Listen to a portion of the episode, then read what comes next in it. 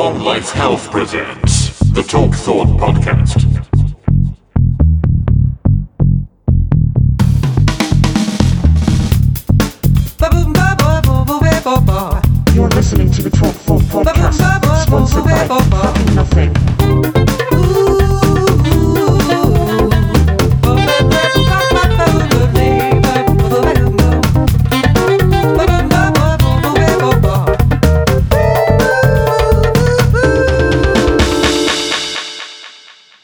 Listening to another episode of the Talk for podcast, and I'm going to go into uh, a little bit of detail about how to improve your sleep. I will mention tips on sleep throughout future episodes, and we'll go into detail on a future episode.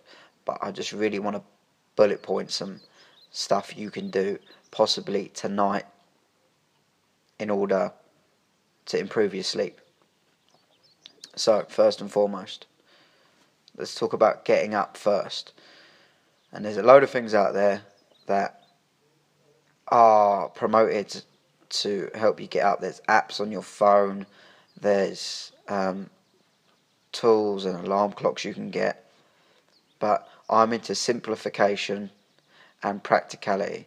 And really, for me, the only thing that's ever worked and what's made me so consistent on the project I'm working on is being able to get up every morning and stick to my routine. And I never thought I'd be able to do that. As much as I've wanted to over the years, I'd always hit that snooze button and never really get into the momentum of it. So, that one tip really is move the phone, move the alarm away from you. Make sure you have to get up. Ideally, you want to put it in a completely different room. So, when you walk out of that room, and you go through that door frame, your brain is taken out of your sleeping environment. So you want to do that. I understand it's more difficult for some than it is for me because I live in like an open plan little uh, apartment studio garage thing sort of and I don't have to worry about my phone in the hallway waking up anyone so I can do that, and that's the best bit of advice I can give you really on waking up. Do that, be consistent, and your brain will tell you sometimes, you know, you know, sit down, go to sleep for five minutes. Don't stay up, do something, turn some lights on. Right, sleep, the sleep itself. What you can do is, and I've written any notes on this or nothing. I'm literally at the moment currently lying on my floor in my bedroom in the dark just waffling to myself. So this is going to be off the top of my head. First tip sleep in a dark room. Don't have any light, not even. Uh, you don't want to be able to see any light. You want it to be pitch black, and you don't want to be able to see your hand in front of your face. Because believe it or not, even with your eyes closed and without the light affecting you, the light emits energy and electricity which interferes with your sleep quality. And with sleep, it's about quality, not quantity. Tip number two make sure you don't have any electronics before you go to bed. So, what I mean by that is at least 90 minutes before, try and have um, no electronics around you. So, don't be looking at your phone, don't be looking at uh, don't try not to watch TV. Try and settle down, read a book, um, as it will reduce your production in melatonin, which ultimately helps you feel sleepy and gives you that quality sleep. Another tip is if you are going to have, if you are looking at electronics, I wouldn't re- recommend taking your phone to bed at all. But as the sun starts to go down, really you want to follow the same cycles as the sun. I know with how technology is nowadays, how difficult that is to do. But there is technology coming out now for you to remove the most sleep disturbing light, which is blue light, and you find in all electronic devices. And if you have an iPhone, they've got something that's called night shift mode. And if you flick up your menu, you'll be able to see the night shift mode.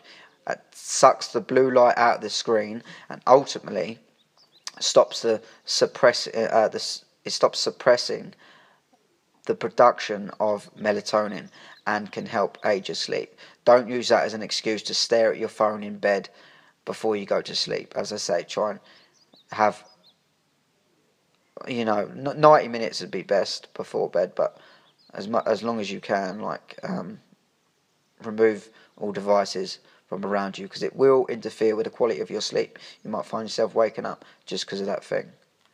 That leads me on to caffeine. Try not to have caffeine about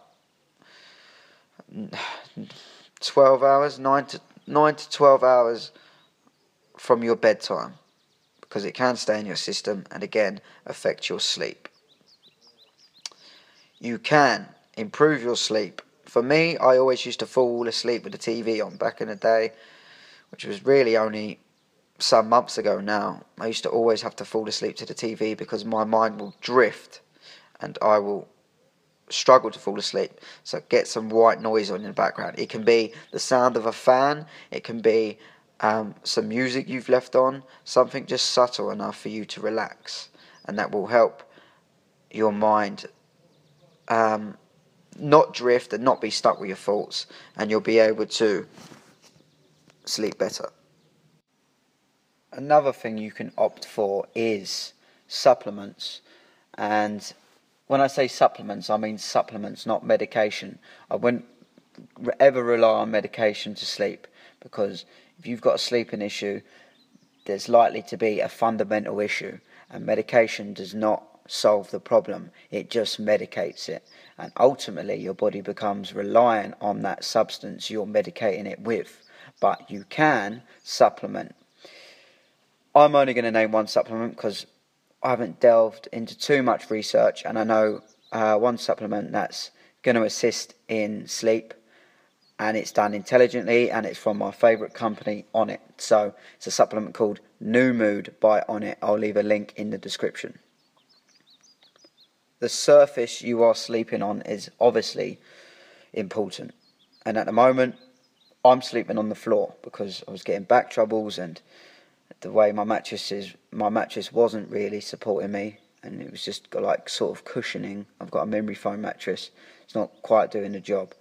Um, but if you follow me on Facebook, you would have recently noticed a video I posted that describes and goes into detail about the toxins and everything that are on the mattress. And I know it sounds like one of these conspiracy theories, but if you ever notice you get a mattress, and if you've got one recently, or you can remember back to when you first got your fresh mattress, they say let it air out for X amount of hours. That's because of the chemicals and everything it's sprayed with. And them chemicals, anything you can smell can rub off on your skin it can have an effect on your body. Anything you can smell. So when someone poofs off in a room, they do a little queef, they do a little fart. Believe it or not, and as disgusting as it is, some of that fart is affecting your body. But in terms of a mattress, the chemicals and that that are sprayed with it aren't great. And from the research I've done at the moment, there's a place called Intellibed that um, sort of revol- revolutionised this new technology where it's like toxin free, it's micro bio, I can't even say that word. It's antifungal, all these things. It's an intelligent bed and it supports you in a great way. And um, I'll post a link to that in the description as well. But also, if you're just a parent concerned about cot death, an experiment showed that 15, it went from I think 1500 um, cot deaths, and then they removed the toxins out of the mattress, and then that number went down to zero. The link I'll post will describe it a lot better than I just did, but if you're concerned about that, look into the mattress you're using, and definitely don't have an old mattress as a second hand and everything, and just consider every factor. There is a lot more you can do for your sleep, but as I said, I'm going to keep this short and sweet ask me any questions you want to any know. If you want to know anything more, I'll be here to answer any questions. But in general, I learned a lot and most of my stuff from a book called Sleep Smarter by Shawn Stevenson. You can just get it on Audible. I listen to everything in uh, Audible format rather than just reading, and you will learn loads. And there's loads of little tips about stuff called grounding, uh, certain plants you can have in your room, ionizers. Uh, against certain types of mattresses, you can get discount code to the mattress Intellibed. And in general, on that note, look up the Model Health Show, which is another podcast, and it's a um, very, very reliable, resourceful podcast of information where he's up again up to date with the research, and I learn a lot from that podcast myself. But that's really sleep tips. Um, and take note about the waking up. That's, you, and accumulating all this stuff together. Obviously, is going to be easier anyway. But still, no matter I don't think no matter how well you sleep, if you have that phone or alarm next to you and you've got that option to snooze, it's going to be as tempting as anything. So, yeah, keep that out of the room. Sleep well, sleep better. It's one of the most important things. Resetting. Safe.